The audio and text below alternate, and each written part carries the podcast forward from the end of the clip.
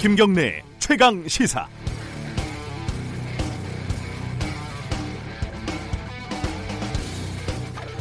생각을 해보면요, 좀 이상한 건 사실입니다.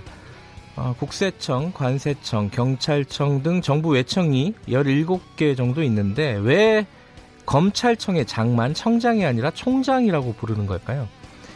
어, 일제강점기의 검사총장이라는 이름에서 비롯됐다는 설명이 꽤 설득력이 있는데 검찰에서는 이 설명을 어, 매우 싫어한다고 합니다.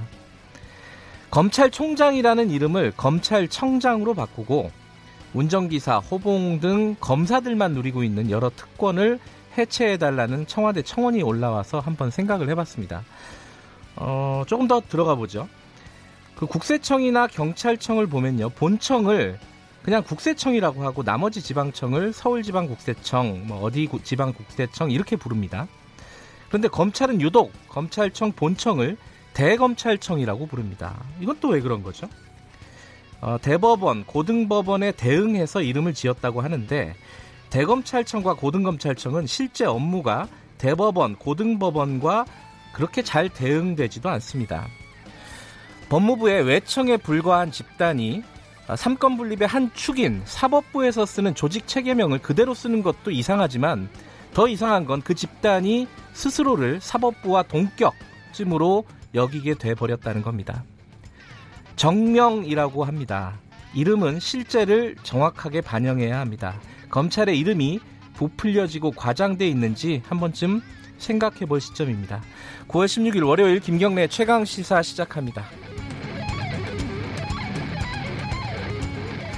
네, 김경래 최강 시사는 유튜브 라이브로도 함께 하실 수 있습니다. 문자 참여 기다리고요. 샵 9730으로 보내주시면 됩니다. 짧은 문자는 50원, 긴 문자는 100원 들어가고요. 어, 스마트폰 애플리케이션 콩 이용하시면 무료로 참여하실 수 있습니다. 자, 연휴 끝나고 첫날 어, 출근할 때 몸이 좀 뻐근하시죠? 자, 주요 뉴스 브리핑부터 힘차게 시작해 보도록 하겠습니다. 고발 뉴스 민동기 기자 어김없이 나와 계십니다. 안녕하세요. 안녕하십니까. 설 잘 세셨어요? 네. 짧군요. 뭐라고 좀 길게 얘기를 하셔야지. 자, 바로 뉴스로 들어가겠습니다. 조국 장관 관련된 속보들 좀 챙겨보죠. 오늘 새벽 검찰이 조국 장관 오촌 조카 아, 조모 씨에게 죄송합니다. 제가, 제가 설이라 그랬군요. 추석입니다. 이거 왜 이러나. 죄송합니다. 자, 다시 시작하죠. 네. 네. 오늘 새벽 검찰이 조국 장관 오촌 조카 조모 씨에게 구속영장을 청구를 했습니다. 청구했습니까? 네. 네. 조 씨는 코링크 프라이빗 에쿼티를 실질적으로 운영을 하면서 회사 돈을 빼돌린 혐의를 받고 있는데요. 검찰 수사를 앞두고 사모펀드 관계자들을 상대로 증거를 인멸했다는 그런 혐의도 받고 있습니다. 검찰은 괌에서 입국한 조 씨를 지난 14일 오전 인천국제공항에서 체포를 했는데요. 체포영장의 유효기간이 48시간이지 않습니까? 네. 그래서 영장 기한이 끝나는 시점에 맞춰서 검찰이 구속영장을 청구한 것으로 보입니다. 오촌 조카는 어, 한국에 돌아와서 지금 영장이 청구가 됐고 이제 또 처남도 소환을 했다면서요? 그렇습니다. 예. 서울중앙지검 특수이부가 어제 조국 장관 처남인 정모 씨를 불러서 조사를 했습니다. 네. 이 정모 씨와 조국 장관 일가는 사모펀드 블루코어 밸류업 1호에 함께 투자를 했고요. 이 정모 씨는 사모펀드 운영사인 코링크 지분도 취득을 했습니다. 검찰은 조국 장관 부인이 동생인 정씨 명의로 코링크 지분을 취득했을 가능성을 염두에 두고 있는 것으로 보입니다. 네. 조 장관의 부인 정경심 동양대 교수도 조만간 검찰 조사를 받을 것으로 보이는데요. 네. 오늘 동아일보는 정경심 교수가 병원에 입원 중인 것으로 전해졌다 이렇게 보도를 하고 있습니다. 이게 그 좀 복잡하잖아요. 굉장히 복잡합니다. 네. 어, 정리를 해보면 한 세 가지 정도인 것 같은데 하나는 어, 돈의 흐름에 초점을 맞춰가지고 우회 네. 상장 등을 수사를 하는 거고 하나는 어, 정경심 씨가 펀드 운영에 관여를 했는지 했느냐 예, 네. 이 부분이 또 핵심이고 또 하나는 어, 증거 인멸이라든가 말 맞추기 이런 것들이 있었느냐 좀 어, 시간이 좀 걸릴 것 같습니다. 그렇습니다. 어, 또 한편에서는 검찰 개혁과 관련된 어떤 일들이 지금 계속 벌어지고 있습니다. 법무부가 피의 사실 공표를 막기 위해서 수사기관 공보 준칙을 대대적으로 손볼 것으로 보입니다. 네. 새롭게 추진되는 안은 검찰이 공소 제기 공소 제기하기 전까지는 형사 사건에 대해서 내용 공개를 원칙적으로 금지를 하고 있습니다. 네. 공소 제기 이후에도 피고인, 죄명, 기소 일시 등 제한된 정보만 공개를 할 수 있도록 했는데요. 수사 당사자의 동의 없이는 소환 일정을 공개하지 못하도록 했고요. 네. 피의자를 언론 카메라 앞에 세우는 포토라인 관행도 사라지게 됩니다. 언론의 일정이 공개될 경우에는 피의자는 수사기관과 협의해서 조사기관을 재조정할 수도 있는데요.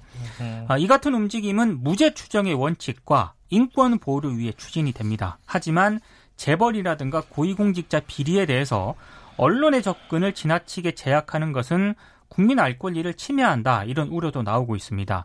야권에서는 조국 장관에 대한 수사 상황이 알려지지 않게 하기 위한 꼼수라면서 반발을 하고 있는데요. 네. 민주당과 법무부가 오는 18일 검찰 개혁과 관련한 당정 협의회를 열 예정입니다.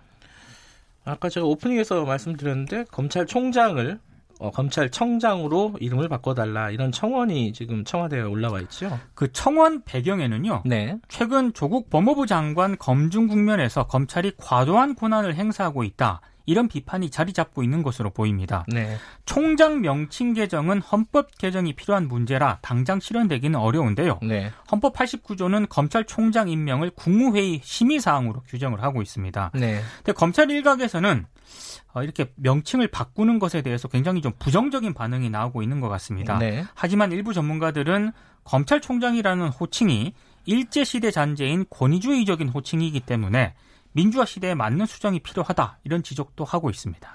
총장이라는 어, 단어는 대학교에서 쓰죠. 그렇죠. 대학 총장 말고는 그 검찰총장이 유일한 것 같은데 이게 네. 좀 평상시에도 좀 이상했어요, 사실. 조금 이상했죠. 이 총장이라는 왜 단어를 굳이 쓸까? 다 청장이라고 하는데 네. 네. 뭐 나름대로 이유는 설명은 하는데 그렇게 설득력이 있는 것 같지는 않습니다. 그렇습니다. 문재인 대통령이 어, 미국에 갑니다. 오는 22일부터 26일 미국 뉴욕을 방문해서 유엔 총회에 참석을 하고요. 네, 트럼프 대통령과 정상회담도 가질 예정입니다. 네, 원래 그 유엔 총회는 이낙연 국무총리가 참석할 그랬죠. 예정이었는데 갑자기 뉴욕행을 결단한 것을 놓고 일각에서는 뭔가 북미 사이에 중대한 상황 변화가 생긴 것 아니냐 이런 관측이 나오고 있습니다. 실제 청와대는 최선희 북한 제1부상이 북미 협상 재개 가능성을 언급한 지 나흘 만인 지난 13일 문재인 대통령의 유엔 총회 참석 그리고 한미 정상회담 개최를 발표를 했는데요. 난제도 좀 있습니다. 이번 한미 정상회담 테이블에는 아, 지소미아 종료와 한일 갈등 그리고 방위비 분담금 협상 등이 주요 의제로 오를 가능성이 높기 때문인데요. 네. 이게 만만치 않은 그런 의제들입니다. 어, 8779님이요. 어, 육군 참모총장도 있다. 아, 그러네요. 유엔 사무총장도 있다. 네. 근데 이제 육군 참모총장 같은 경우에는 이제 한 청이 아니라 다 총괄한다는 의미잖아요. 근데 그렇습니다. 이건 청의 장이라서 이 총장이란 말이 맞는지는 잘 모르겠어요. 다른 좀- 17개 청 중에 하나인데 네. 검찰만 지금 총장이라고 사용을 하니까요. 예. 말 나온 김에 뭐 사회적으로 좀 논의가 됐으면 좋겠습니다. 네. 자유한국당 얘기 좀 해보죠. 그 나경원 원내대표 사퇴론이 나온다고요? 그 조국 장관을 낙마시키지도 못하고 네. 지지율 반사 이익도 얻지 못했기 때문에 원내대표 책임론이 지금 제- 제기가 되고 있습니다. 네. 홍준표 전 대표가 포문을 열었는데요. 추석 연휴 기간 동안 SNS에서 나경원 원내대표 사퇴를 촉구를 했습니다. 네. 여당이 쳐놓은 덫에 걸려서 패스트트랙 전략 실패로 국회의원 59명의 정치 생명을 위태롭게 했다는 그런 지적입니다. 민경욱 의원이 반박을 했는데요. 지금 분열을 꾀하는 자는 적이다. 내부 총질도 금물이다. 이렇게 반박을 했습니다. 그러니까 홍 전 대표가 다시 반박을 했는데 전투에 실패한 장수는 전쟁 중에 참하기도 한다. 음. 그래서 읍참마속이라는 고사성어도 있는 것 아니냐. 이렇게 나 원내대표 퇴진을 거듭 촉구를 했습니다. 네. 지금 당장 지도부 책임론이 공식적으로 제기된 상태는 아닙니다. 네. 당내에서는 홍준표 전 대표의 공세를 향후 보수 통합 국면을 고려해서 보수 대표 주자로 자리매김하기 위한 것으로 보는 시선도 있는데요. 하지만 국회 패스트 트랙 처리 과정에서 불거진 고소 고발 수사가 본격화하게 되면 지도부 리더십이 흔들릴 수도 있다. 이런 관측도 나오고 있습니다. 네. 어, 추석 지나고 민심이 어떻게 어, 변화했는지 이 부분이 관심사 아니겠습니까? 그렇습니다. 2부에서 좀 자세히 알아보도록 하겠습니다. 다음 소식 전해주시죠. 최근 6년간 버려진 반려동물이 41만 5천여 마리에 달하는 것으로 나타났습니다. 국회 농림축산식품해양수산위원회 위원회 소속 무소속 송금주 의원이 농림축산식품부로부터 제출받은 자료에서 확인된 내용인데요. 네. 버려진 반려동물 가운데 안락사 방식으로 살처분된 동물이 24.9%에 달했습니다. 어허. 현행법상 반려동물이 유기된 뒤에는 유기동물 보호소에 입소를 하게 되지 않습니까? 네. 이 입소한 동물들에 대해서는 7일 이상의 공고기간이 지나고요. 10일 이상 주인 또는 입양자가 나타나지 않게 되면은 지자체 결정으로 안락사 방식의 살처분이 시행이 되고 있습니다. 정부가 그래서 2014년부터 반려동물 등록제를 시행을 하고 있거든요. 가정에서 반려동 반려 목적으로 기르는 3개월령 이상의 개를 반드시 지자체에 등록하도록 하는 그런 내용입니다. 네. 미등록 시에는 100만 원 이하의 과태료가 부과가 될 수도 있는데 그럼에도 불구하고 버려지는 반려동물 숫자는 매년 늘어나고 있습니다. 네. 그러니까 몸집이 커지거나 병치레하는 경우 병원비 등에 대한 부담이 크기 때문에 반려동물을 유기하는 일이 많은 것으로 추정이 되고 있습니다. 숫자가 꽤 많군요. 그렇습니다. 한 1년에 10만 마리 가까이 되네요. 네. 버려지는 네. 동물들이. 마지막 소식은요? 세계 최대 석유 기업인 사우디아라비아 국영 석유회사 아람코의 주요 석유 시설과 유전이 현지 시간으로 14일 드론의 공격을 받아서 큰 화재가 발생을 했습니다. 이란이 지원하는 예멘 반군이 자신들의 소행이라고 밝혔는데요. 사우디 내무부가 소방당국이 진화에 돌입을 해서 불길을 잡았다고 발표를 했습니다만 네. 석유시설 가동 재개에는 상당한 시일이 걸릴 것으로 예상이 되고 있습니다. 유가가 폭등할 경우에 세계 경제에 충격이 예상이 되고 있습니다. 네, 우리나라가 어, 사우디의 의존도가 높죠, 석유가. 굉장히 높습니다. 예, 3부에서 좀 자세히 좀 알아보겠습니다. 자, 주뉴스 브리핑 고맙습니다. 고맙습니다. 고발 뉴스 민동기 기자였고요. 김경래 최강 시사 듣고 계신 지금 시각은 7시 37분 향해 가고 있습니다.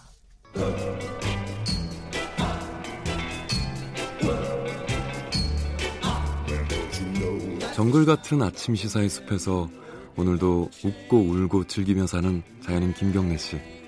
그의 하루 일과는 KBS 1라디오 김경래의 최강 시사를 진행하는 것으로 시작합니다. 어, 그런데 이게 무슨 소리죠?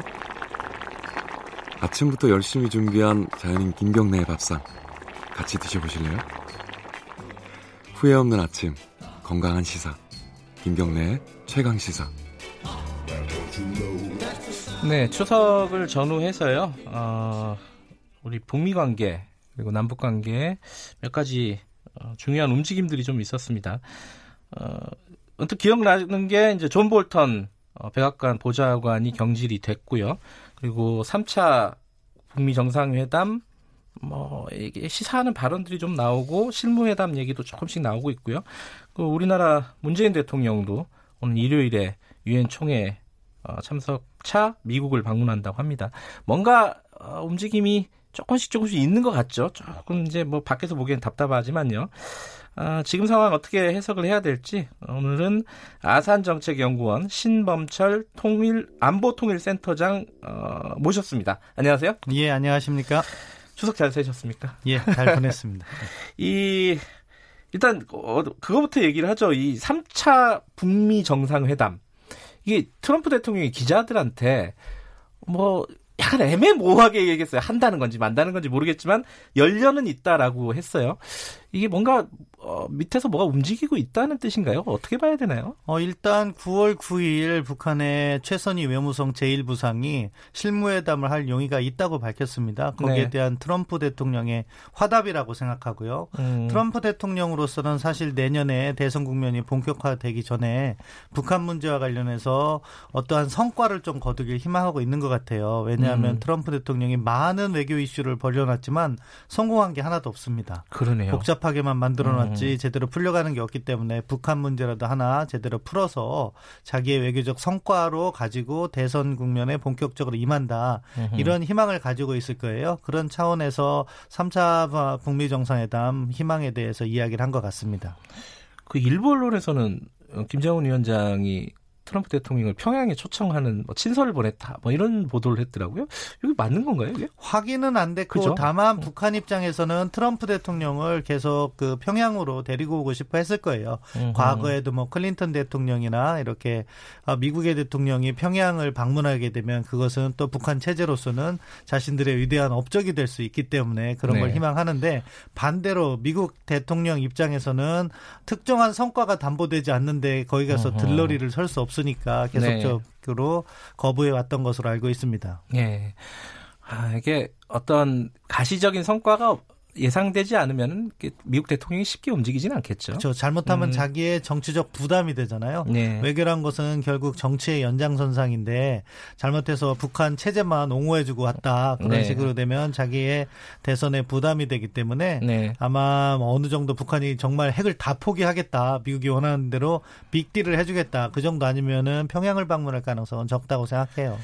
이게 뭐 반가운 소식이라고 얘기하긴 좀 뭐하지만은 그존 볼턴 보좌관이 경질이 됐잖아요. 사실상 이제 해임이 되는 건데 근데 이게 이제 우리 그러니까 북한 문제라기보다는 이란 문제 때문에 경질됐다고 보는 게 맞겠죠? 예, 그렇습니다. 이란 문제하고 아프가니스탄 문제가 더 큰 역할을 차지했는데 음. 그럼에도 불구하고 저는 북한 문제에도 영향을 미치고 있다고 음. 봅니다. 결국 존 볼튼 보좌관이 미국 행정부 안에서는 가장 그 강경파였거든요. 네. 북한 문제에 있어서도 강경한 입장을 전개하고 있기 때문에 향후 협상이 진행되는 과정에서 대통령과 가장 긴밀하게 그 협상안을 이렇게 논의할 수 있는 국가안보 보좌관이 바뀐다는 것은 네. 아무래도 미국 행정부가 조금 더 유연해질 수 있다는 걸 시사한다고 봅니다. 뭐 일부에서는 폼페이오 국무장관도 강경파니까 별 영향이 없을 거다. 그리고 또 폼페오 국무장관도 그런 점을 시사하고는 있지만 그럼에도 불구하고 국가안보 보좌관에 새로운 사람이 임명되면 그 음. 스타일이 또 적용될 수 있다 그렇게 봅니다. 근데 이제 어, 어떤 실무 협상이라든가 이런 것들이 재개가 된다면은 또 하나 이제 어, 의문스러운 거는 북한에서는 최선희 부상 같은 경우에 계산 법을 다시 갖고 오라고 계속 요구를 하고 있잖아요. 근데 미국이 다른 어떤 셈법으로 뭔가를 제시할 가능성은 지금으로서는 어떻습니까? 좀 미지수가 아닌가라는 예, 생각도 뭐 들고요. 확실하진 않은 것 같아요. 왜냐하면 트럼프 네. 대통령이나 뭐 국무부 대변인 같은 경우에도 뭐 새롭게 미국의 입장을 정한 것이 있다고 이야기하진 않고 있거든요. 네. 최종 목표는 FFVD다 이렇게 이야기를 하고 있는데 그럼에도 불구하고 사실 흐름을 보면 미국이 변할 가능성은 있다고 봐요. 왜냐하면 네. 하노이에서는 쉽게 얘기해서 단계적 비핵화였거든요. 네. 영변 핵시설, 그 다음에 다른 시설, 그 다음에 핵물질 이런 식으로 협상을 하는 것을 북한이 주장했고 미국이 일부 수용하려다가 북한의 요구 사항이 과도했기 때문에 제재를 실질적으로 다 해제해 달라고 하니까 음. 미국이 그것을 거절하고 그 다음부터 이제 아, 이제 청취자분들께서 익숙하신 표현일 텐데 빅딜 네. 일괄 타결하겠다 미국이 이렇게 입장을 얘기했어요. 음. 그러니까 뭐 우리 정부는 good enough deal 하면서 미국 입장과 북한 입장을 이렇게 조율해 보려고 했었는데 네. 아무튼 미국이 빅딜을 주장하다가 6월 30일 판문점 회동 이후에 스티븐 비건 특별 대표가 돌아가는 비행기 안에서 동결딜 이야기를 한 거예요. 그건 음. 뭐냐면은 북한이 핵 능력을 동결하면 거기에 대해서 보상을 해주겠다고 한 거죠. 음흠. 이런 것도 일종 의 새로운 계산법이 될 수가 있는 거라고 봅니다. 아. 북한이 이야기하고 있는 단계적 비핵화를 어느 정도 수용한 거예요. 네. 근데 다만 아직도 미국이 이야기하지 않고 있는 것이 뭐 북한에서는 체제 보장을 강조하고 있지만 사실은 그거보다도 더 제재 완화를 희망하고 있는데 돈 문제인가요? 그렇죠. 예. 미국은 제재 완화만큼은 아직 실질적 조치 없이는 해주지 않겠다 이런 입장을 견제하고 있어서 북한이 그 부분에 있어서 미국의 추가적인 양보를 얻어내려고 음. 하는 건데 이것은 이제 실무 협상이 진행되고 양측에서 서로 어, 주고받기를 하면서 조정될 여지는 있다고 봅니다. 그 이런 상황에서 이제 문재인 대통령이 미국으로 가는 거 아니겠습니까? 그리고 트럼프 대통령을 만날 예정이고요. 어, 문재인 대통령의 역할 뭐 이제 촉진자, 뭐 중재자 여러 가지 뭐 단어를 쓰긴 하지만 지금 상황에서 문재인 대통령의 역할은 뭐가 있을까요? 사실 촉진자나 중재자나 어떻게 보면 북한과 미국의 동시에 영향력을 행사할 수 있을 때 그 역할을 이렇게 제대로 네. 발휘할 수 있는데 지금 북한의 입장이 한국 정부를 약간 패싱하려고 하는 걸 보여주고 있어요. 예. 그렇기 때문에 지금 단계에서 현실적으로 문재인 대통령께서 하실 일은 한미 공조를 강화해서 미국의 입장과 우리의 입장 을 조율할 필요가 있는 거죠. 음. 그래서 아마 이번에 정상회담이 열릴 것으로 보이고 한미 정상회담을 통해서 한미 간의 비핵화 로드맵을 공유하고 그것을 미국이 이제 단계적으로 접근하든 또는 뭐 끝내 뭐 포괄적 합의를 요구할지는 모르겠지만 그러한 접근 방식에 있어서 우리와 일치된 접근 방식을 협상 카드를 미국이 꺼내도록 만드는 것이 중요하다. 음. 그런 측면에서 이번에 한미 정상회담이 상당히 중요한 의미를 지닌다고 볼 수 있겠습니다. 이번에 유엔 총회 북한은 참석하지 않는 걸로 지금 예, 예 정돼 있죠. 당초 리용호 외무상이 올 거라고 추정됐는데 아, 보내지 않는다고 이렇게 네. 통보를 해왔고요. 아마 김성 유엔 대사가 연설을 할 것으로 생각합니다. 음, 그럼 뭐 그 유엔 총회 자리에서 북미 간의 어떤 접촉이라든가 남북 간의 접촉이 이루어질 가능성은 좀 낮겠네요. 예, 낮다고 보고요. 아마 지금도 실질적으로 북미 간에는 뉴욕 채널을 통해서 뭐 이렇게 연락이 오고 갈 겁니다. 다만 네. 구체적인 협상은 한 자리에 모여서 하는데 뭐 평양이 될 수도 있고 판문점이 될 수 있고 또는 뭐 뉴욕이 될 수도 있다고 보지만 유엔 총화 총회하고는 무관하다고 보고요. 네. 또는 뭐 스웨덴과 같은 제3국이 될 수도 있다고 봅니다. 그러니까 문재인 대통령이 미국 가는 거와 관련해 가지고 한 두 가지 정도 걱정이 들어요. 첫 번째는 북한이 지금 계속 뭔가 쏘고 있습니다. 뭐 방사포가 됐든 그걸 뭐 발사체라고 하든 계속 이 그러니까 물밑에서 대화를 하자고 하면서도 계속 뭔가를 쏘면서 뭔가를 과시하려는 거 이거는 어떻게 봐야 되나 도대체 우리 국민들 중에는 그 걱정하시는 분들이 많을 것 같아요. 좀 설명 좀 해주세요. 두 가지 측면이 있는 거죠. 하나는 정치적 메시지를 전달하는 겁니다. 네. 사실 트럼프 행정부를 압박하는 조치라고 보는 건데요. 네. 뭐냐, 네. 아, 김정은 위원장이 4월 12일 최고인민회의 시정연설을 통해서 올 연말까지 기다려보겠다. 미국이 새로운 계산법을 가지고 네. 와라 이야기를 했어요. 근데 새로운 계산법을 가지고 오지 않는다면 그때는 미국 트럼프 대통령이 자랑하는 북한이 핵실험도 없고 장거리 미사일 실험도 없다. 그 공식을 깰 수 있다는 거죠. ICBM을 발사할 수 있다. 또는 네. 인공위성을 네. 발사할 수 있다는 걸 시사하기 위해서 전략 도발을 하는 거라고 보고요. 다른 한편은 그참에 자기들이 개발해 놓은 무기 체계도 이렇게 성능 평가를 하는 거다. 이렇게 보면 되고 너무 북한의 도발 하나에 일희일비할 필요는 없다. 북한은 음. 북한의 프로그램대로 나가고 있는 건데 우리는 그것을 이해하고 그것을 잘 활용하면서 우리 나름대로의 협상을 끌고 가면 된다. 이렇게 생각합니다. 일이 일비할 필요는 없다. 또 하나 걱정은 뭐냐 미국이에요. 미국 트럼프 대통령이 또 그 얘기를 했다 그러더라고요. 방위비 뭐 분담금 관련해서 한국을 찝어서 얘기한 건 아닌데 뭐 부유한 나라들이 아무것도 안 내고 있다. 이게 방위비 분담금 계속 얘기를 하고 있잖아요. 주한미군 관련해가지고. 일단 트럼프 대통령의 과장법이고요.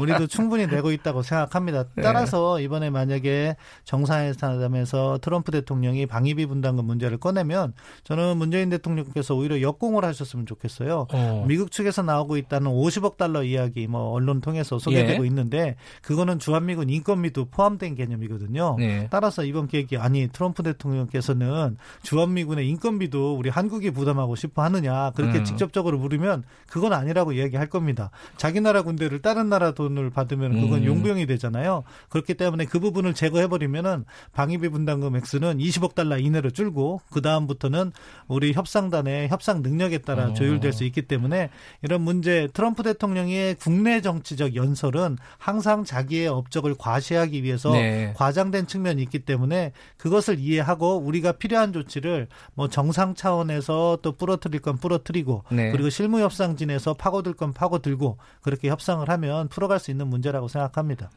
또 하나 근데 얽혀 있는 게 그 지소미아 한일 군사보호 협정 이 얘기를 미국에서 좀 꺼내지 않을까 걱정 이 부분은 또 뭐 미국에서 꺼낼 거라고 생각해요. 그 예. 부분은 뭐 우리 행정부도 어떻게 보면 협상 카드로 활용할 수도 있다고 봅니다. 우리 네. 정부가 원하는 것이 일본의 백색 국가 지정 제외를 푼다면은 지소미아 종료도 철회할 수 있다는 입장이기 때문에 네. 그런 카드 로 활용하든지 아니면은 북핵 문제와 관련해서 우리 정부의 입장을 관철시키는 카드로서 또 활용할 수 있다. 네. 왜냐하면은 그것은 미국이 원하는 거기 때문에 협상에서 측면에서 볼 때는 협상 측면에서는 상대방이 원하는 걸 들어주고 음. 우리가 원하는 것을 또 관철시키는 그런 주고받기 카드로 활용할 수 있다고 생각합니다. 음, 이 협상이 잘 이루어져야 될 텐데 참 걱정입니다. 11월 말에 부산에서 한 아세안 특별 정상회의 하잖아요. 여기에 김정은 위원장 왔으면 좋겠다라는 얘기를 문재인 대통령이 했습니다. 가능성이 있다고 보세요? 현실적인 가능성 아직 높지 않다. 왜냐하면 예, 예. 실무 협상이 9월 달에 잘 타결되고 10월 달에 고위급 열리고 11월 초에 아, 북미 정상회담이 열리면 그 다음에는 뭐 북미 간의 합의가 이루어지면 남북 관계도 개선이 될 거라고 보거든요. 네. 그러면은 물리적으로는 가능한데 북미 간의 협상이 그렇게 쉽게 전개될 것 같지는 않고요. 아마 12월 딱 맞춰 가지고 극적인 타결하거나 또는 뭐 네. 극적인 네. 반전이 이루어지거나 그런 식으로 갈 거라고 예상하기 때문에 때문에 11월 그 하나세안 특별 정상회담 때 김정은 위원장 초청은 현실적으로는 좀 어렵다. 음. 하지만 뭐 외교란 건 기회의 예술이기 때문에 네. 열어놓고 추진하는 거는 뭐 바람직하다고 생각합니다. 예, 참 어렵습니다. 어, 청취자 여러분들 생각이 좀 정리가 되는 그런 시간이었으면 좋겠습니다. 오늘 말씀 감사합니다. 예, 감사합니다. 아산정책연구원 신범철 안보통일센터장이었습니다.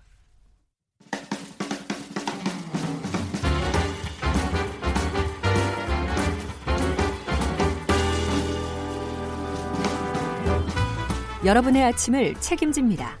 김경래의 최강 시사. 네. 김경래 최강 시사 듣고 계십니다. 최강 스포츠 KBS 스포츠 취재부 김기범 기자 나와 있습니다. 안녕하세요. 네, 안녕하세요. 추석 연휴에는 스포츠 이벤트들이 꽤 있었습니다. 네, 실험도 어... 있었고 여러 가지 있었는데요. 무엇보다 해외파 선수들이 아주 좋은 소식을 마지막 날에 전하였습니다. 손흥민 선수는 굉장한 경기를 치렀더라고요. 그렇습니다. 크리스탈 팰리스와의 리그 경기에 나왔는데요. 이때까지 네. 이제 리그 첫 두 경기는 징계 때문에 못 나왔고 네. 세 경기 번째 만에 골을 넣은 건데요. 음흠. 크리스탈 팰리스와의 경기에서 한꺼번에 두 골을 넣었습니다. 특히 네. 두 번째 골은 보셨는지 모르겠는데 예, 예술이었습니다. 아. 먼 거리에서 크로스를 올렸거든요. 꽤 먼 거리에서 쭉 띄운 공을 왼발로 논스톱 발리 슛. 아, 음. 정말 멋진 골. 뭐, 올 시즌에 가장 멋진 골이라고 단언하기는 어렵지만, 가장 그렇죠. 멋진 골 가운데. 보기에는 하나. 쉬워 보이던데. 어렵습니다. 네.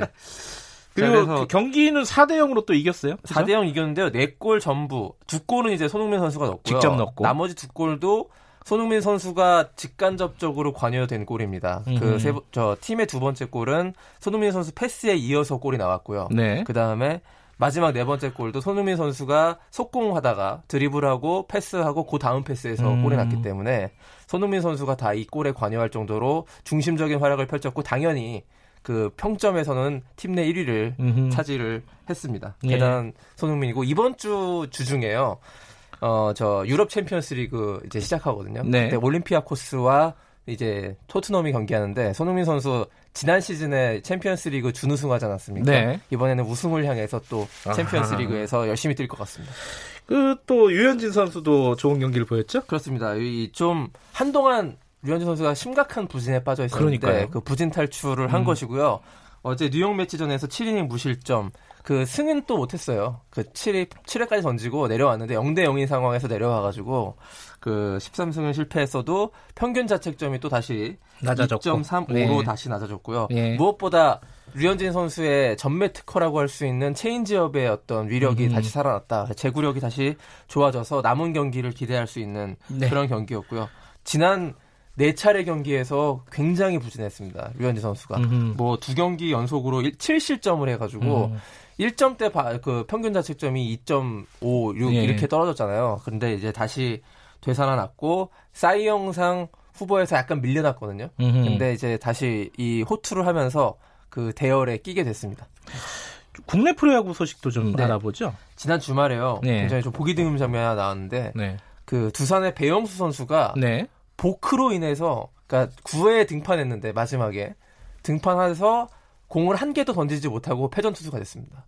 그거 어떻게 그렇게 자, 6대 6 동점 상황이고 주자가 예. 1, 3루였어요. 네. 이제 배영수 선수가 구원 투수로 등판했는데 첫 타자를 맞았습니다. 네. 이제 공을 던지려고 준비를 하다가 1루에 견제를 하려다가 말았거든요. 근데 음흠. 이게 보크 동작이 걸린 거예요. 이게 보크 동작이 뭐냐면은 그 투수가 투수판에 중심발 중 발을 대고 있다가 떼거나 혹은 1루로 던지려고 하는데 던지지 않고 그 신용만 하면 음. 이렇게 여러 가지 복후의 요인들이 있는데 네. 그 중에 하나에 걸린 겁니다. 그런데 이 복후가 여러 번 나오긴 하는데요. 한 개의 공도 던지지 못하고 투수가 등판하자마자 보크로 시합이 끝나버리는 건 이번이 처음이었어요. 그러니까 3루 주자가 홈으로 들어와 버린 거네요. 네, 그렇습니다. 그렇죠? 보크가 음. 보크가 선언되면은 그 음. 진루를 음. 한 진루씩 할 수 있거든요. 예. 3루 주자는 홈으로, 예. 1루 주자는 2루 그렇기 때문에 마지막 9회이기 때문에 경기가 그대로 끝나버리는 아주 보기 드문 해프닝. 배영수 선수에겐 좀 뼈아픈 기억이긴 하지만 야구 예. 팬들 입장에서는 굉장히 재미있는 장면 중에 하나였다. 네. 이런 게 나왔고요. 어제 또 SK의 김광현 선수가 원래 선발인데 이 마지막 구원 투수로 등판해가지고 나오는 그런 뭐 한국 시리즈나 포스트 음. 시즌에서나 볼수 있는 그런 모습이 나왔는데 결국 등판에서 홈런 한 개, 안타 한 개를 맞고 졌습니다. 그래요. 네. 자, 테니스 소식 간단하게 하나 짚어보죠. 테니스 국가대항전 데이비스컵에서 우리나라가 권순우 선수의 활약을 앞세워서 중국을 꺾고 월드그룹 예선에 진출했는데요. 네. 월드그룹 예선에 진출하면은 나중 내년 연말에 월드그룹 본선에 진출할 수 있는 가능성이 네. 있습니다. 이 월드그룹 본선이라는 거는 테니스 최강국 16개 나라만 모여서 16강이 이 경기를 하는 네. 테니스 월드컵인데요. 여기에 진출할 수 있는 가능성이 생겼습니다. 그러니까 지금 우리 쌍두마차 네. 정현, 권순우, 권순우, 선수 거기에 이제 청각장애 선수인 이덕희 선수까지 합한다면 아. 본선에 갈 수 있는 가, 능성도 충분히 있다고 볼 수 있겠습니다. 1년 전부터 예선을 하는군요. 네, 대단하네요. 자, 아, 스포츠 소식 저 추석 기간에 재밌는 소식이 많이 들어왔네요. 고맙습니다. 고맙습니다. KBS 스포츠 취재부 김기범 기자였습니다. 김경래 최강시사 1부는 여기까지 하겠습니다. 2부에서는요, 어, 정치권 소식들 좀 알아보겠습니다. 아, 잠시 후 2부에서 뵙겠습니다. 8시 5분 뉴스 듣고 돌아옵니다.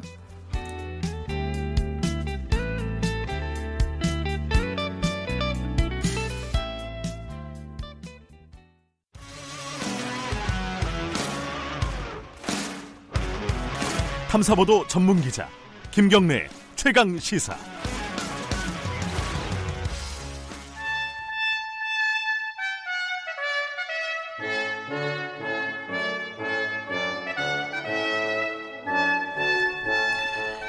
네, 김경래 최강 시사 2부 시작하겠습니다. 매주 월요일 박지원 의원님과 함께하는 고품격 정치 토크 박지원의 정치의 품격. 오늘도 박지원 의원님 나와 계십니다. 안녕하세요. 네, 안녕하세요. 추석은 고향에서 잘 보내셨습니까? 네, 목포에서 잘 보냈습니다. 예. 특히 엄청나게 목포에 왔더라고요. 누가요? 3.2km 예. 해상 케이블카가 고장났다면서요, 그거? 아니요, 한번 잡았었지.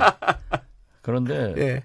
저도 추석 날 탔어요. 아 타셨어요? 예. 음, 금방 고쳤군요. 예. 그렇죠. 잠깐. 예. 예. 음. 아 사람도 고장 나는데 기계가 잠깐 고장 나는 거죠. 센서가. 예. 해가지고 그런데 한 500명 양쪽이 길을 줄을 서가지고. 아 그래요? 네. 아주 어제까지도 아. 굉장히 돼요.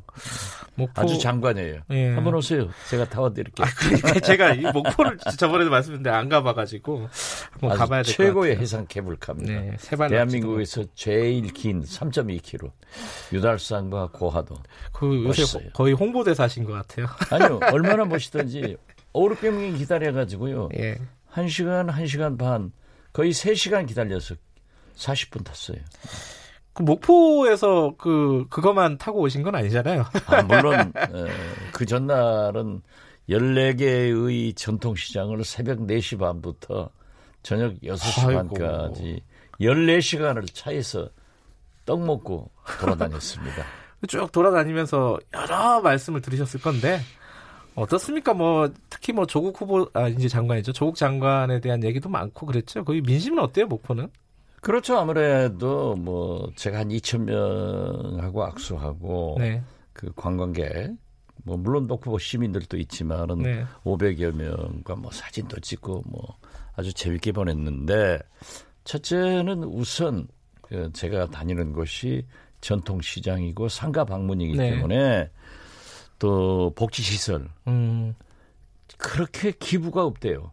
아. 네, 과거에는 어린이 복지시설이나 노인 복지시설에 기부들이 좀 있었는데 이제 아주 기부조차도 말라버렸다. 음, 경제가 그리고, 안 좋으니까. 그렇죠. 예. 그리고 어, 전통시장에서는 예, 최저임금 인상, 예. 노동시간 단축 등으로 어, 자영업자가 붕괴돼 버렸어요. 네. 거기다가 어, 알바들도 붕괴돼 가지고 청년들이 거의 그 희망을 잃고 네. 어, 나는 아무리 노력해도 부모들보다 못 산다 하는 그러한 그 절망도 있지만은 한편으로는 전통시장 같은 곳에 에, 서울에서 그 젊은 자제분들이 내려와 가지고 아버지의 가업을 이어가더라고요. 음흠. 그러니까 목포 유명한 홍어,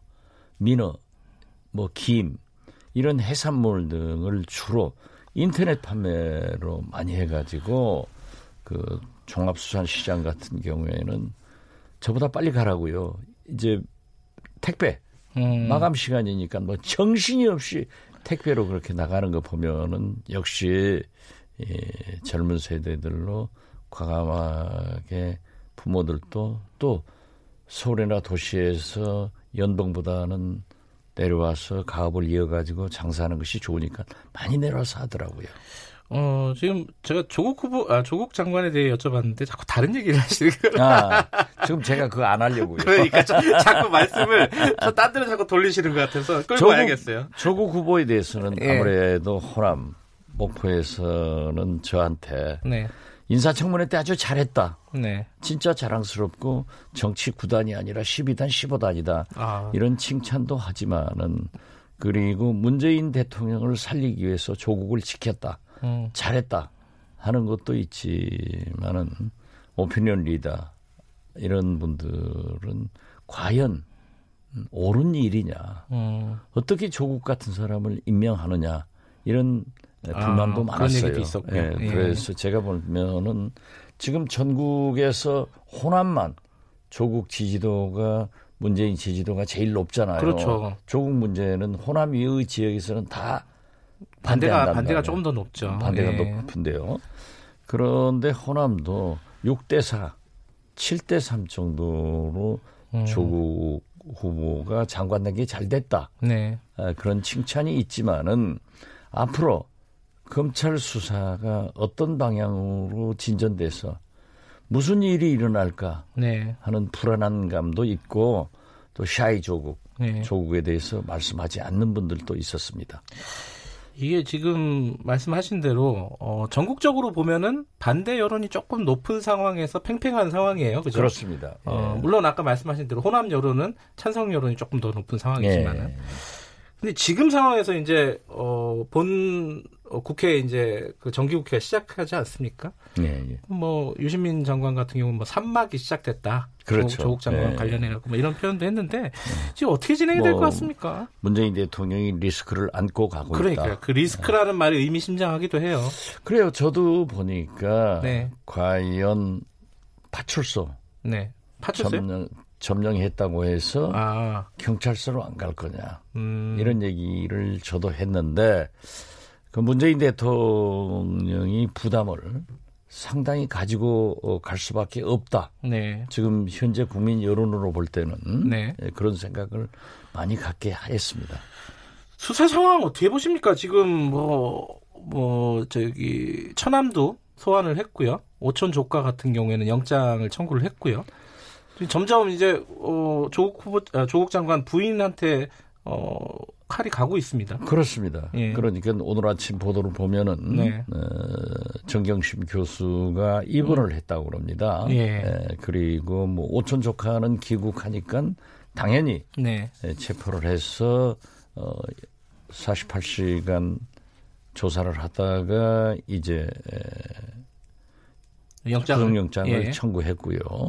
또 어제는 천안도 네. 어, 데려가서 조사를 하고 있는 모양인데 어떻게 됐든 그러한 가족들 조국 장관의 가족들을 옥죄어 간다 음. 이런 생각을 갖는데요. 저는 지금도 그렇습니다. 어, 조국 장관은 관계가 없는 것 같아요. 음, 아직까지는 아직까지는. 예. 그래서 저도 청문회에서 그 얘기를 했지만은 만약 조국 장관이 관계가 있었다고 하면은 바로 당신이 네. 2년간 민정수석으로서 검증을 했는데 왜 법무부 장관 측을 수락했겠는가? 네. 그렇지만 지금 현재는 이제 가족들이 관계돼 있고 네. 이러한 것이 만약 어, 불행한 결과로 나온다고 하면은 조국 장관이 관계돼 있을 수도 있고 또 도덕성 문제도 만약 가족이 문제가 된다고 하면은 크게 대두 될 것 같은 그런 솔직하게 말하면은 좀 불안한 음. 미래가 닥쳐오고 있다. 저는 그렇게 봅니다. 불안한 미래요? 예. 아. 아무래도 본인이 관계가 돼 있다고 하지 않더라도 네. 지금 현재까지 나타난 것은 본인이 이 동양대 교수와 정경심 교수가 전화하는 사이에 잠깐 전화를 받았다. 바꿔줬죠. 예. 그리고 그 투자회사 직원이 부인의 하드디스크를 교체할 때 우연히 집에서 세 차례 조우해가지고 어, 누구든지 그건 할 수 있을 것 같아요. 네. 우리 부인을 좀 도와달라. 이런 음. 얘기를 했는데 아무튼 그것 자체를 언론 보도에 의거하면은 검찰에서는 어, 증거인멸 기도로 보는 것 아닌가. 어, 그 문제는 제가 얘기할 수는 없지만은 음. 그러한 것 위에는 아직 나타나고 있지 않기 때문에 조국 장관으로서는 좀 할 말이 있을 거예요. 음, 하지만 불안한 그러나 어떤... 만약에 예. 지금 현재 오천 조카라 네. 지금 특히 그 10억이 횡령됐던 것이 명동 사채 시장에서 현금화됐다는 거 네. 아니에요? 네. 이런 것들이 나오는 걸 보면은 혹시라도 음. 어, 정경심 교수와 관련이 된다고 네. 하면은 또 동생 처남, 음, 오촌 조카, 네. 어, 이런 것들이 다 도덕적으로는 좀 문제가 되지 않을까 그런 불안한 미래가 지금 음. 닥쳐오고 있다. 저는 그렇게 봅니다. 근데 그 그런 측면도 있는데 한편에서 보면요, 어, 조국 장관이 지금 장관 임명된 뒤에 검찰 개혁 관련된 프로그램을 계속 내놓고 있습니다. 그렇습니다. 뭐 예컨대 네. 뭐 직접 수사를 축소하고 감찰권 강화하고 여러 가지 지금 내놓고 있잖아요. 뭐 피의 사실 예. 공표도 다시 조정한다고 하고요.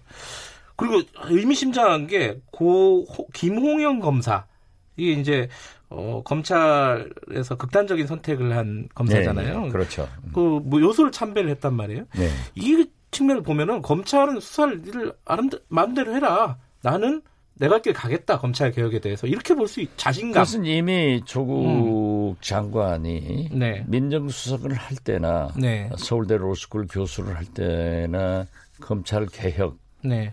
인권 문제에 대해서는 가장 강하게 주장하신 분이고 또 임명 당시에 문재인 음. 대통령께서도 장관은 개혁을 장관의 일을 하고 검찰은 수사를 공정하게 해라. 네. 라고 했기 때문에 저는 그 길로 가는 거지. 사실 어떤 의미에서 보면은 조국 장관으로서는 좀 억울한 점도 있어요. 음. 오비 일학이란 말이에요. 네. 피의 사실 공표나 제가 법사위에서 가장 많이 주장한 게 네. 제발 피의자 신분 때 검찰청 앞에서 기념사진 찍게 하지 마라. 아, 예. 예. 포토라인이요? 그렇죠. 예. 포토라인. 이게 기자들은 또 국민들은 좋을지 모르지만은 본인으로서는 인권 문제입니다. 네. 제가 15년간 검찰 조사를 받아봤는데 또 15년간 재판을 받는데 갈 때마다 사진을 찍어가지고 내 보낸단 말이에요. 네. 소위 우리가 말하는 검찰청 앞에서의 기념사진인데 그 기념사진을 찍는 그 순간에 우리는 모두 유죄, 판결을 받은 사람으로 됩니다. 네. 그러나 제가 무죄로 나왔을 때 현비경으로 봐도 안 보이는 기사 취급을 한단 말이에요. 음. 그렇기 때문에 사실 선진 미국에서도 그러한 일은 없습니다. 그렇기 때문에 저는 법사위에서 어떠한 경우에도 피의사실 공표나 네. 혹은 검찰청 앞 기념사진 찍는 그런 인권 침해는 없애야 된다. 라고 했는데 역대 법무부 장관들이 다 약속을 했어요. 그러면서도 국민의 알 권리 차원에서 어뭐 또 되고 어, 직전 박성기 법무부 장관이 구체적으로 그 안을 만든 것으로 알고 있습니다. 네. 법사위에서 그렇게 보고를 했어요. 그렇기 때문에 참 조국 장관이 와서 그러한 것을 실행하겠다고 하니까 마치 자기 가족 혹시라도 자기가 나갈 때의 그러한 것을 막기 위해서 하지 않느냐. 네. 이런 언론에서 당연히 문제 제기를 할 수 있지만은 조국 장관으로서는 오비 일학이고 좀 억울한 점도 음. 있을 거예요. 네. 그러나 개혁 차원에서 이러한 것은 없어져야 된다. 그런 말씀을 드립니다. 이 어, 불안하신다는 말씀을 아까 잠깐 하셨고, 근데 예전에 그 말씀하셨어요. 이 조국 장관이 장관 끝나고 총선 대선 후보 가능성이 있다. 예, 좀 예측을 하셨는데 지금도 그렇게 생각하세요? 저는 지금도 그렇게 생각합니다. 여론조사 하니까 뭐 3위, 3위까지 올랐다. 3위까지 올라갔잖아요. 예, 뭐 이런 청문회 할 때 4위에서 내가 이래서 당신 4위 났다. 그런데 정치는 인지도가 굉장히 중요한 게예요. 예. 인지도가 우선 사람을 알아야 비판도 지지도 하는데 예, 이게 참 문제가 되는 거죠. 음. 그런데 저는 일관되게 했어요. 반드시 문재인 대통령은 조국 장관을 장관으로 임명할 것이다. 네. 심지어 내가 정치 구단 소리 듣는데 정치 구단 소리를 반납하는 경우가 있더라도 나는 임명한다고 본다. 예, 예. 그리고 처음부터 일관되게 저는 검찰이 수사를 개시했기 때문에 네. 검찰 수사를 지켜보자. 과거의 검찰이 아니다.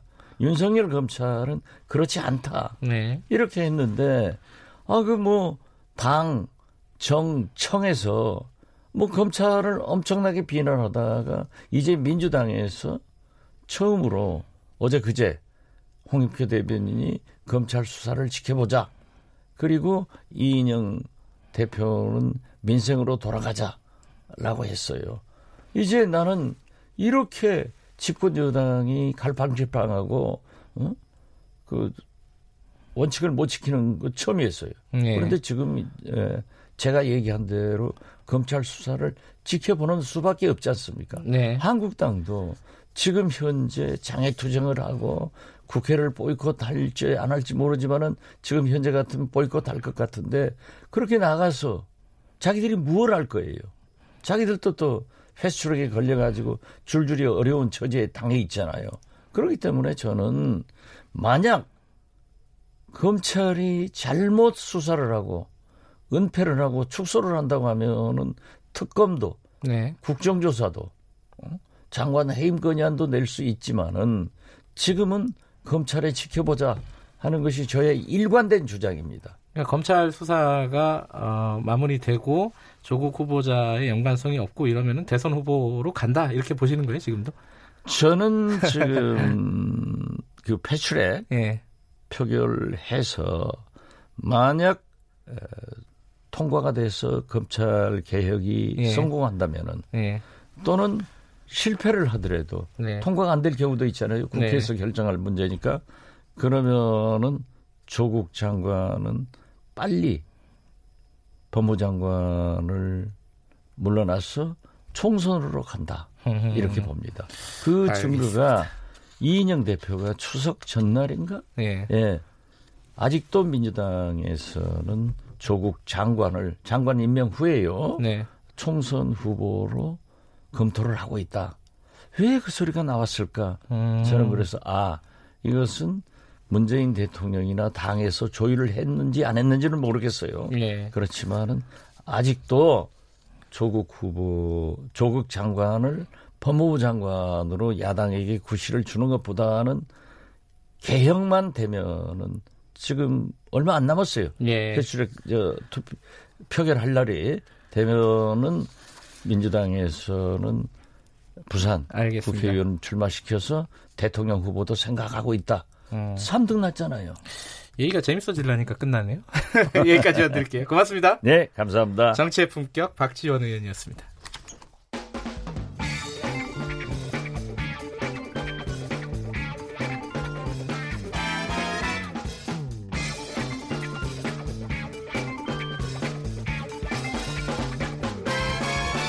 윤태곤의 눈. 네. 아, 이 박지원 의원님이 안 나가셔가지고 장래가 혼란스럽습니다.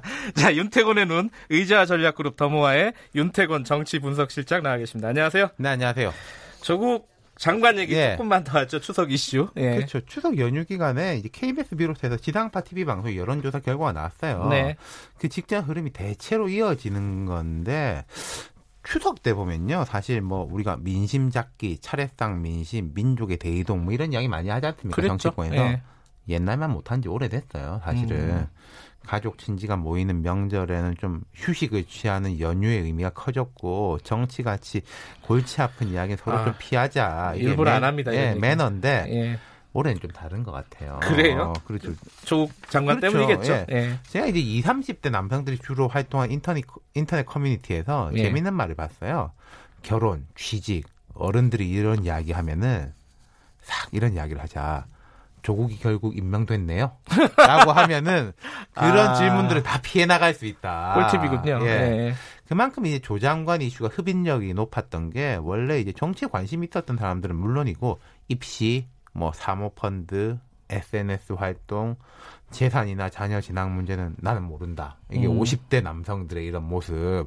이런 것들이 사람들의 관심을 끌어들일 만한 뇌관이 워낙에 많았기 때문이라는 거예요. 예. 예. 그 야당 움직임도 굉장히 활발했어요, 사실. 그렇죠. 뭐 황교안 대표 1인 시위 했고 바른미래당 손학규 대표 우중 촛불 시위도 하고 그랬는데 이게 좀 비장하다기보다는 희비극적인 모습이 자꾸 연출된다는 거예요. 어떤 거 보고 그런 말씀? 황 대표가 1인 시위하는데 예. 류여해 전 최고위원 이분이 예. 이제 당에도 제명된 분이죠. 갑자기 그 태극기 문양이 박힌 한복 입고 나타나가지고 음, 음, 네. 박근혜 전 대통령 형 집행정지에 힘을 모으자. 손 대표 광화문 예. 광장 촛불 시위에는 당 의원들은 뭐 거의 참석하지 않았고 이게 그러니까 조 장관에 대한 반발도 거세지만은 기존의 보수 정당이 이런 흐름을 제대로 수렴하지 못하고 있다 네. 이런 뜻이겠죠. 음. 이현주 의원이 공동 대표로 있는 이현주 의원은 무소속인데 삭발도 했지 않습니까? 네.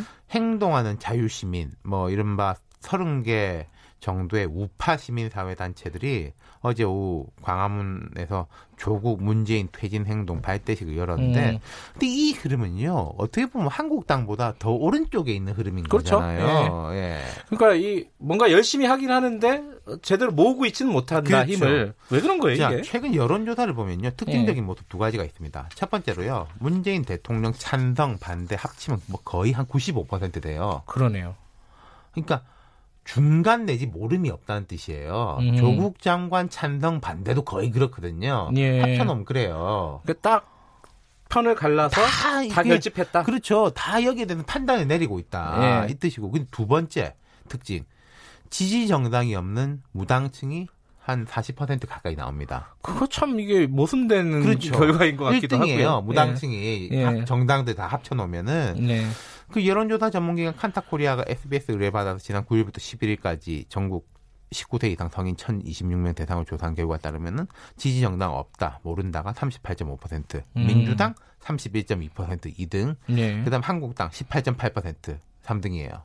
그러니까 문 대통령에 대한 평가나 조국 장관에 대한 평가는 합치면 95%인데 지금 민주당하고 여기 한국 저 한국당하고 합쳐 보면은 50%도 안 된다는 말이에요. 그러네요. 네, 50% 조금 안 되네요. 예. 그러니까 절반 이상은 마음 둘 데가 없다. 이런 그렇죠. 거네요. 예. 여권에 대한 불만도 있는데 야권은 더 마음에 안 든다. 이런 음. 현상이 점점 심화되고 있다. 네. 그러니까 정치권 내에서 자기들끼리 뭐 통합을 하고 뭐 어떻게 하고 이런 것에 대해서는 점점 관심이 없는데 박 대표님, 박지원 의원한테 제, 죄송하지만 대한연대가 됐던 뭐가 됐던 간에 대해서 다 점점 관심 안 두는데 그 뭔가 좀 나왔으면 좋겠다. 음. 이런 이야기는 있다는 거죠. 그러니까 뭐 유승민, 안철수 이름도 자꾸 나오고 심지어 정치에서 손을 뗀 지 한참 된 홍정옥 전 의원.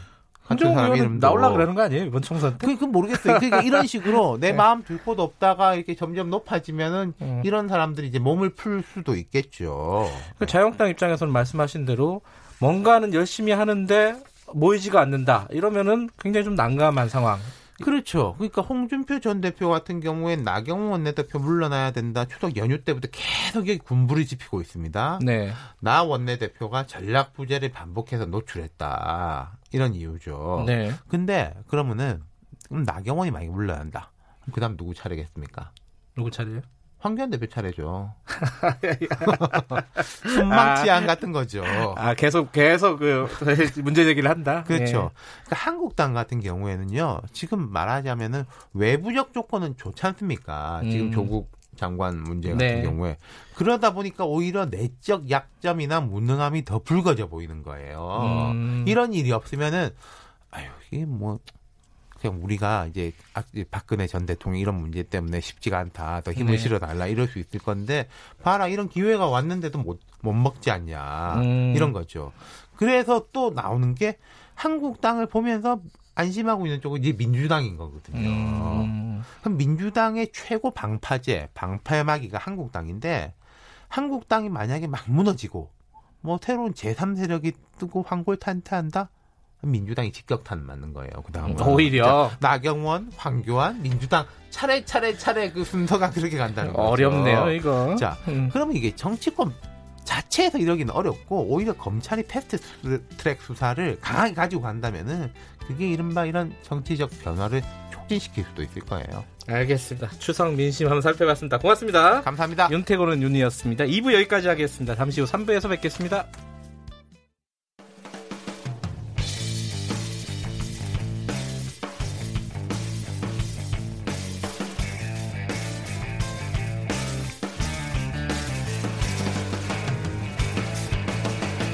김경래의 최강 시사. 네, 김경래의 최강 시사 3부 듣고 계십니다.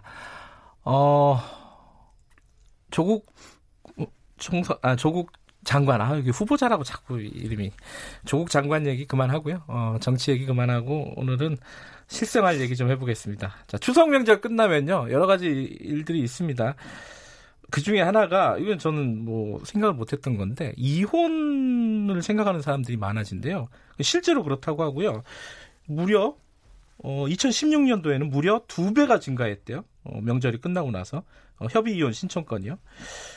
이게 도대체 어떻게 된 일이죠? 어, 이 관련된 어, 내용들을 SNS에서 웹툰을 연재하고 계신 분입니다. 어, 최유나 이혼 전문 변호사님을 스튜디오에 모셨습니다. 안녕하세요. 예, 안녕하세요. 최유나 변호사입니다. 예, 반갑습니다. 네, 반갑습니다. 이, 어, 이, 이거는 아마 다들 궁금해 하실 거라서 사생활이지만 네. 여쭤보고 싶은, 결혼하신 네, 건가요? 결혼했고 아이도 아, 있습니다. 아, 이혼 안 하신 거? 네, 아직. 죄송, 죄송합니다. 농담. 네. 아직이요? 알겠습니다. 네. 아, 이게 어, 네. 2016년도에 예. 협의 이혼 신청 건수가 두 배가 늘었다는 게 추석 이후를 말씀하시는 거예요? 네. 그게 왜 그랬어요? 2016년도에 특별한 일이 있었나요? 어, 꼭 그때 무슨 특별한 일이 있었던 건 아니고 그냥 일반적으로 이제 명절 뭐 추석이든 설이든 네. 그 전월 대비해서 한 20%에서 30% 가량 이제 이혼율이 증가하는 것으로 알고 있습니다. 어, 잠깐만, 얘기 끝내기 전에 네. 최윤아 변호사님께서는 이혼 전문 변호사라고 제가 네. 말씀을 드렸잖아요. 이혼 소송만 담당하세요? 딴 건 안 하시고? 예, 이제 변호사 초창기 때는 이제 이런저런 사건을 많이 음. 하고, 이제 변호사 협회 이혼 전문으로 등록을 하고 나서부터는 계속 이혼 사건만 전담하고 있습니다. 특별히 계기가 돈이 어... 그런 건 아니고. 네, 돈보다는 좀 네. 적성에 제가 그게 아, 잘 맞는 것 같더라고요. 음. 예, 이제 아무래도 민사나 형사 같은 경우에는 어떤 특 특별 특정한 딱 목표를 가지고 가는 사건들인데 이혼 사건 같은 경우에 좀 더 변호사가 개입할 여지가 많고 아하. 좀 중재를 해야 되는 부분이 많더 음. 많다 보니까 제가 그 부분에 있어 좀 흥미가 많이 가더라고요. 중재를 잘 하시는군요. 음. 어, 네 그런 것 같습니다. 그 웹툰 그리시잖아요. 저도 오늘 방송 시작하기 전에 한두 개 이렇게 봤는데 네. 그림을 직접 그리시는 거예요? 아니요 그림은 제가 그리진 않고 아, 글만 씁니다. 저 놀랬잖아요. 아, 네. 그림도 잘 그리시는구나. 아 이렇게 그 시나리오를 쓰시고 그림은 따로 그리시는군요. 네, 예. 주로 이제 이혼과 관련된 어, 소송들 얘기를 다루는 건가요? 네, 그 재판과 그 재판에서 있었던 사람들의 아. 마음이라든지 아. 이런 것을 좀 표현하고 있습니다. 반응이 굉장히 뜨겁다면서요? 네, 생각도 못했는데 이제 네. 10 이제 16만 5천 명 팔로워가 계시더라고요. 예. 사람들이 이혼에 관심이 많다는 거잖아요. 그러면은 그렇다는 얘기겠죠. 왜 그런 거예요? 근데 이제 SNS 같은 경우에는 사실은 꼭 30대, 40대보다는 20대도 굉장히 많거든요. 네. 그래서 요새 이혼에도 관심이 많으시지만 네. 비혼주의를 아, 생각하시는 분들이 예. 굉장히 많으시잖아요. 예. 20대에. 예. 사실 SNS에서는 그런 분들이 굉장히 많이 보고 계시고 음. 제가 책으로 내고 나서는 30대, 40대 기혼 분들이 더 많으시더라고요. 말 나온 김에 그 재판 내용을 주로 이제 다룬다고 네. 하셨잖아요. 이혼 소송 중에 뭐 굉장히 인상에 남는다, 기억에 남는다 이런 소송이 있었습니까?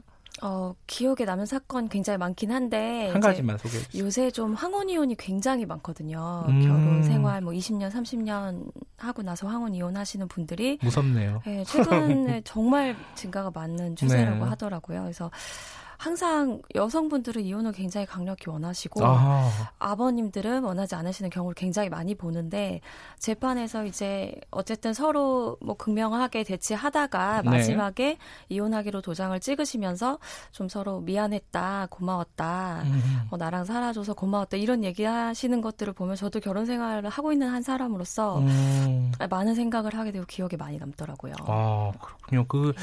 이혼이라고 해서 또 삭막하게 끝나는 것만 아니군요. 음. 대부분 삭막하게 끝나긴 합니다만 예, 간혹 이제 예. 좀 그래도 그런 경우가 있어서 좀 네. 이별이 꼭 아름다울 수는 없지만 음. 좀 인생 일대 거쳐서 한 사람이랑 살다 보니까 잘 정리하시는 분들도 계시긴 하시더라고요. 그렇군요. 자, 그 얘기를 다시 어, 본론으로 끌고 오겠습니다. 네. 추석 명절 이후에, 그러니까 아까 명절 이후에 뭐 2016년은 특이하게 두 배나 늘었지만 보통도 한 2, 30% 는다. 네. 이 협의 이용 건수가 네. 신청 건수가 상담도 당연히 늘겠죠? 네, 굉장히 많이 늡니다. 구체적으로 어떤 걸 명절을 계기로 해서 갖고 오는 거예요? 상담, 상담을 음, 하러? 이제 가장 큰 거는 아무래도 가사 부담, 그러니까 뭐 제사라든지 아, 이제 가사 노동 어. 이런 부분에 있어서 남녀 불평등 문제로 많이 오시고 요즘도요? 예, 네, 명절에는 특히 여성분들이 대부분입니다. 뭐 음. 일반적인 이혼 사유는 남성분들, 여성분들 사실 거의 반반에 가까운 것 같은데 네. 명절 이혼에는 정말 압도적으로 여성, 여성분들이 많습니다. 아니 근데 그렇게 생각할 수도 있잖아요. 이거 이렇게 음. 얘기하면 제가 또 욕먹을 것 같은데 이 추석이나 설이 네. 1년에 두 번인데 그렇죠. 그러니까 잠깐 며칠 참으면 되는데 그거 가지고 또 이혼까지 생각하는 건 좀 과한 거 아니냐? 그렇죠. 그거 어떻게, 어떻게 보세요? 그러니까 이제 뭐 참는다는 것이 사실은 네. 어떻게 보면 제가 이제 사, 소송을 통해서 상담을 통해서 느끼는 거는 인내라는 게 사실은 여유에서 오더라고요. 아. 평소에 어떤 좀 생활에 어떤 꼭 경제적인 걸 떠나서 정서적인 여유가 있고 음. 서로 소통이 잘 되고 이러면 참아지고 당연히 음. 그런 부분은 아무 일도 아닌 건데 네. 꼭 명절이 딱 어떤 이혼의 원인이라기보다도 아. 네, 서로 여유가 너무 없고 소통이 단절된 상태에서 네. 다른 원인이 추가되다 보니까 이혼에 이르는 계기가 되는 것 같습니다. 아, 그러니까 그것 때문에 이혼을 하는 게 아니라 네. 쌓여왔던 갈등이 명절에 기폭제가 네. 돼서 이렇게 폭발한다. 뭐 이렇게 보면 되나요? 예, 그렇죠. 그리고 또 어린아이를 키우는 부부들이 요새 이혼을 굉장히 많이 하는데. 어, 그래요? 아무래도 이제 어린아이 육아하다 보니까 서로 마음의 여유가 너무 없고 아. 그래서 명절에 부모님들의 어떤 말 한마디라든지 그냥 무심코 던진 그런 얘기들 가지고 좀 갈등이 많이 빚어집니다. 음, 아니 변호사님도 네. 어, 결혼 생활을 하시고 그러면 네. 그런 부분에 대해서는 뭐 갈등이 아 이렇게 여쭤보면은 안 되겠구나. 대답하시면 안 되는 부분이구나. 시부모님이 듣고 계셔서요. 그 이게 네. 어그 아까 말씀하신 명절 네. 때 이, 이렇게 이혼 상담을 새삼스럽게 이제 하거나 네. 그, 그걸 계기로 해서 신청하는 사람들이 젊은 세대들이 많아요. 나이 드신 분들이 많아요. 어떻습니까? 어 명절에는 좀 젊은 세대 분들과 아예 좀 황혼 이혼하시는 분들이 많으시더라고요. 중간층보다는. 어, 그래요? 아예 30대 뭐 초반, 음, 중반이랑 네. 아니면 5, 60대 넘어선 분들이 굉장히 많이 오시는 것 같습니다. 이거 제 주관적인 통계이긴 한데. 아, 그러니까 본인이 상담을 한 경험칙으로 네. 보면은 아, 그렇군요. 왜 그렇다고 생각을 하세요? 그거? 한번 생각해 보셨을 것 같은데. 사실 그 네. 황혼 이혼을 하시는 분들은 사실 명절 전에 이미 많이들 결심을 하신 상태에서 그, 좀 이제 혼인 기간이 뭐 20년, 30년 이렇게 되다 보면 이혼을 꼭, 아, 나 지금 힘든 일 있으니까 이혼해야지 이게 아니라 음. 한 10년 전, 5년 전부터 준비를 하시거든요. 네. 내가 어느 시점에 이제 할 건데 아이들도 좀 커야 하고 자녀들도 뭐 대학도 보내야 네. 되고 결혼도 시켜야지 하면서 기다리고 계시다가 또 명절에 어떤 작은 사소한 논쟁으로 이제 그냥 결심을 하셔버리고 네.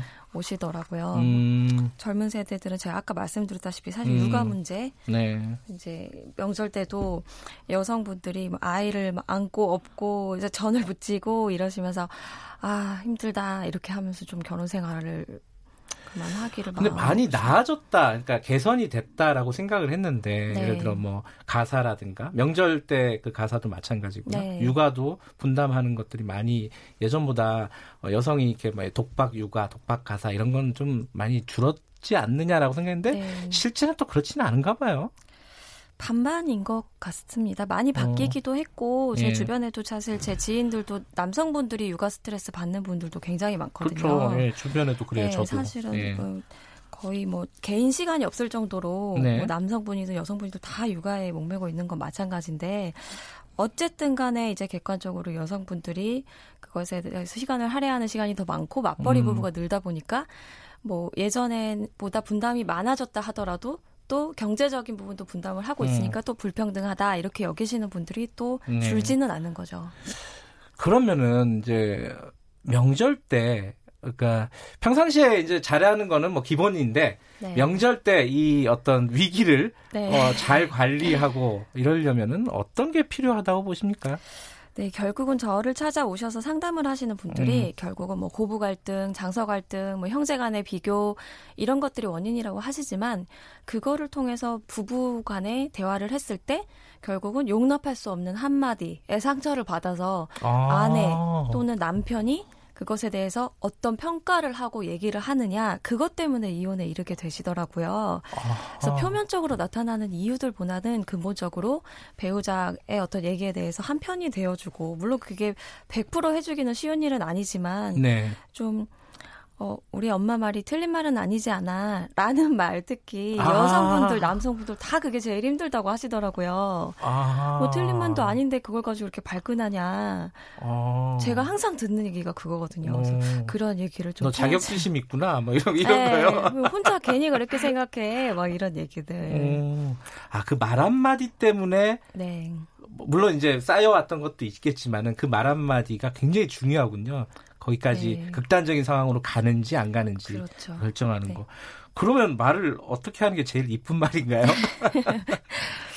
어, 아무래도 기본적으로 이제 부부가 한 팀인 것이 부부 예. 생활의 본질인데 명절 때는 그걸 잊기가 쉽거든요. 왜냐면 다 부모님을 사랑하는 마음도 있고 아. 또 오랜만에 이제 친정이든 뭐 본가든 본인 네. 집에 가 있으면 편하거든요. 음. 그래서 이제 소외감을 느끼게 하는 그런 것들 때문에 그 말을 좀 할 때 우리가 항상 우리가 가장 작은 가족에 다니고 한 팀이라는 게 서로 간에 믿음이 있으면 사실 큰 문제가 되지 않을 일이라고 생각을 음. 합니다.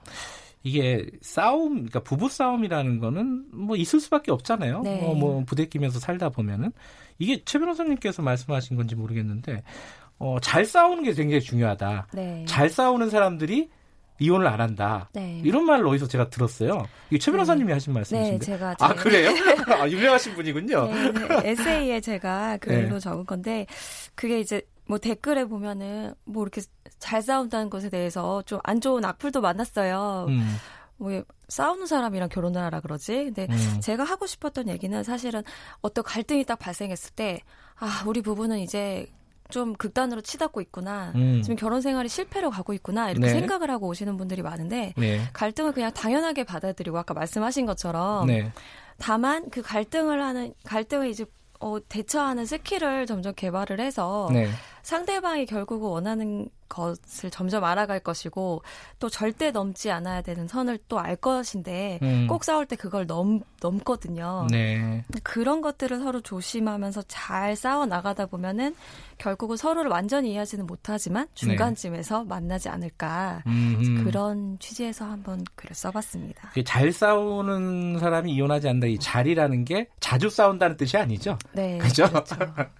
네. 이 어, 두 가지를 여쭙고 마무리를 하면 될 것 같은데 하나는 이혼을 지금 생각하는 사람들 혹은 뭐 진행 네. 중인 사람들 이런 사람들 물론 이제 case by case니까 뭐 딱 뭐, 모든 사람에게 해당되는 말씀이 있을지는 잘 모르겠는데 어, 이혼을 어떤 진행하거나 생각하고 있는 사람들에게 해주고 싶으신 말씀 그거부터 먼저 네. 들어보죠.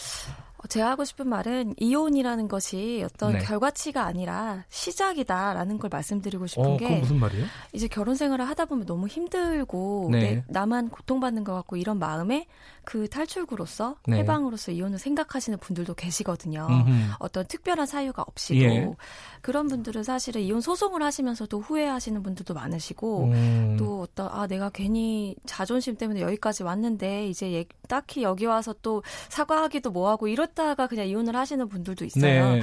근데 사실은 이혼을 하고 나면 그때부터가 시작이지 않습니까? 자기 인생이 또 다른. 음, 네. 그래서 그 시작인 측면에서 봤을 때 내가 정말 다음 국면으로 갔을 때 더 잘할 수 있고 내 인생이 아. 더 행복해질 수 있을 거라 생각을 하면 주변에서도 그렇고 저 또한 응원해 드리는 게 맞지만 그것이 아니라 다만 지금 현실이 고통스럽고 음. 이혼을 하면은 이게 다 해결될 것 같다라는 그냥 생각으로 이혼을 네. 결심하시는 거면 한 번 더 생각하시라고 말씀하고 말씀드리고 아, 싶습니다. 그러니까 유일한 탈출구 이렇게 여기면은 어, 이혼 자체가 또 후회를 할 수 있다. 네. 어.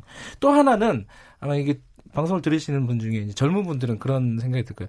도대체 어떤 사람하고 결혼을 하면은 어, 이혼을 안 하고 음. 잘살 수 있을까? 뭐 이런 얘기 통 본인만의 통계가 있지 않습니까? 네. 어, 떻게 좀 충고를 해주신다면요? 근데 저는 그 네. 그 옛날 어른들이 막 그 사람이 그 사람이다 이런 얘기들 많이 아, 하 시잖아요. 그놈이 그놈이다. 네. 예. 근데 그 얘기를 제가 소송하면서 정말 많이 느끼는 게 그게 결국은 결국 다 사람이 똑같이 네. 자기밖에 모르고 다른 사람을 이해하는데 한계가 있다라는 얘기가 아닌가 싶어서 꼭 음. 어떤 특정한 사람을 골라야 결혼의 성공 이런 거는 저는 없는 것 같고 네. 다만 이제 연애를 할 때 항상 좋은 것만 볼 것이 아니라 서로에 대해서 이제 갈등을 해결해 나가는 방식 음. 아까 제가 말씀드렸던 거랑 같은 맥락인데 네. 그런 게 좀 더 중요하지 않나 생각됩니다.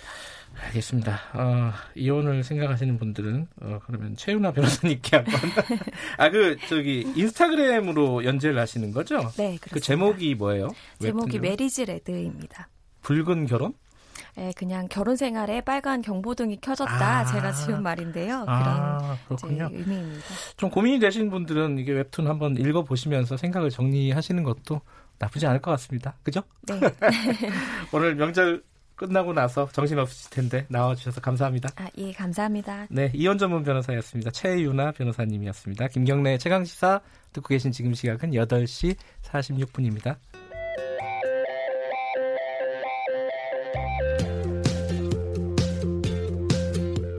오늘 하루 이슈의 중심 김경래의 최강시사 네, 김경래 최강시사 듣고 계십니다. 어, 크리에이티브 마켓이라는 닉네임 쓰시는 분이 추석 전에 최 변호사님 초대하지라고 말씀하셨습니다. 그러네요. 생각해 보니까 네, 좀 아쉽네요. 다음 다음 명절 전에 한번 초대를 했으면 좋겠습니다. 어, 명절 중간에 굉장히 어, 국제적으로 큰 일이 일어났습니다. 14일 새벽인데요. 사우디아라비아 어, 석유 시설 이 드론 공격을 받았어요. 그래가지고 큰 피해를 입었고 이게 이제 사우디의 우리 원유 의존도가 높지 않습니까? 우리나라에도 큰 영향이 미칠 것으로 우려가 되고 있습니다. 장지양 아산정책연구원 중동연구센터장 연결해서 어, 얘기 좀 나눠보겠습니다. 안녕하세요. 네, 안녕하세요. 네. 이 걱정하시는 분들이 많아요. 그 사우디아라비아에서 지금 공격받은 어, 시설이 어, 뭐 굉장히 중요한 시설이라고요. 좀 설명 좀 해주세요. 그렇죠. 그러니까 가장 큰 피해를 입은 것이 아브카이크 시설인데 이게 네. 사우디가 수출하는 원유 대부분이 이곳에서 마지막 제철이 탈황 작업을 거치고요. 네. 그리고 이제 사우디 아람코 세계 최대 국영 회사인 사우디 국영 석유 회사인데 네. 이 아람코 시설 내에서도 가장 큰 규모입니다. 음, 그러면은 이게 지금 예컨대 어, 외신들이요. 뭐 워싱턴 네. 포스트 같은 경우에는 걸프전 이후에 가장 심각한 피해다. 뭐 이래가지고 국제 유가가 어 굉장히 급등할 우려가 나오고 있습니다. 이거 그렇게 봐야 되는 건가요? 어떻게 보십니까? 어 단기간에는 그럴 수 있지만 저는 장기 장기간으로는 그렇게 뭐 원유 시장을 흔들 만큼은 아니라고 보는데 이유가 아. 두 가지가 있습니다. 예. 첫 번째는 이번 공격이 그러니까 예멘 후티 반군이 자신들의 소행이라고 주장한 이 드론 공격이 예. 굉장히 피해가 크지만 처음이 아니거든요. 아. 그래서 사우디가 그 복구나 재가동에 총력을 다할 것이고 그리고 특히 사우디 아람코가 이제 곧 해외 상장을 앞두고 있어요. 네. 이미지 관리를 굉장히 신경을 쓰기 고 있기 때문에 음. 한번 경험도 있고 그리고 총력전을 가해서 복구를 할 거라 큰 피해는 없을 것 같고 두 네. 번째는 네. 올해부터 사우디가 아닌 미국이 세계 최대 원유 생산국이 됐거든요. 그 네. 소위 셰일 혁명으로 인해서요. 네. 그래서 이런 뭐 전례 없는 혁명으로 인해서 미국이 전략 비축유로 항상 갖고 있는 원유를 사우디 이 공격으로 혹시 국제 원유 시장이 흔들릴 경우 바로 풀겠다라고 음. 발표를 한 바가 있어서 네. 단기간 yes 하지만 장기간은 아닐 것 같아요. 아 우리나라가 걱정이잖아요. 그 사우디 의존도가 뭐 31%다. 그렇죠. 네. 우리가 가장 많은 원유를 수출하는 나라죠. 그러면 수입하는 나라. 아무래도 뭐 국제적으로는 장기에 피해가 없다 하더라도 우리나라 의존도 높은 우리나라 같은 경우에는 아무래도 피해가 좀 있지 않을까요? 예, 이것도 뭐 단기간으로는 피해가 없지 않을 것 같은데 지금 이 공격이 일어난 지가 별로 오래되지 않아서 네. 이 피해 정도를 추측하는 것도 굉장히 아. 뭐 여러 가지 뭐 의견이 있더라고요. 예. 그래서 뭐 장기간으로는 저는 장기전으로는 큰 어려움은 없을 것 같습니다. 예. 이제 이번 사태 보면은 아까 말씀하신 예멘 후티 반군이 자기들이 했다 이렇게 얘기를 했잖아요. 네네. 근데 미국은 이게 이란이 배후에 있다. 아니 배후가 네. 아니라 이란이 공격의 주체다 이렇게 지금 얘기를 했습니다. 네네. 이거 어떻게 봐야 돼요?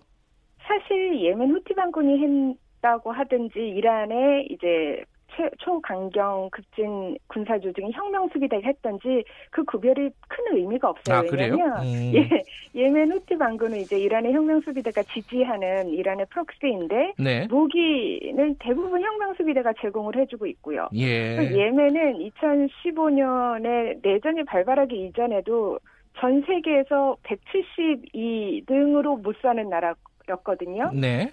즉 대부분의 무기는 이란이 대주고 있기 때문에 대신 공격을 해줬든 음. 아니면 뭐 혹은 이라크 내에 있는 이란의 이제 친이란 시아파 급진 민병대가 했다라는 설도 있는데 네. 어쨌든 배후에는 이란 혁명 수비대가 있는 건 사실입니다. 예. 근데 지금 미국하고 이란하고 이제 갈등이 네네. 고조가 되긴 했지만은 네네. 최근에 약간 뭐 정상회담 가능성도 열리고 프랑스가 중재하고 이런 분위기가 있었잖아요. 있었죠. 근데 왜 이러는 거예요? 뭐가 불만인 거죠, 이거는? 제가 봤을 때 예. 미국이나 이란이나 지금 한 5월 초부터 4달 반 넘게 호르무즈 해협에서 그야말로 날선 대립을 하고 있거든요. 네.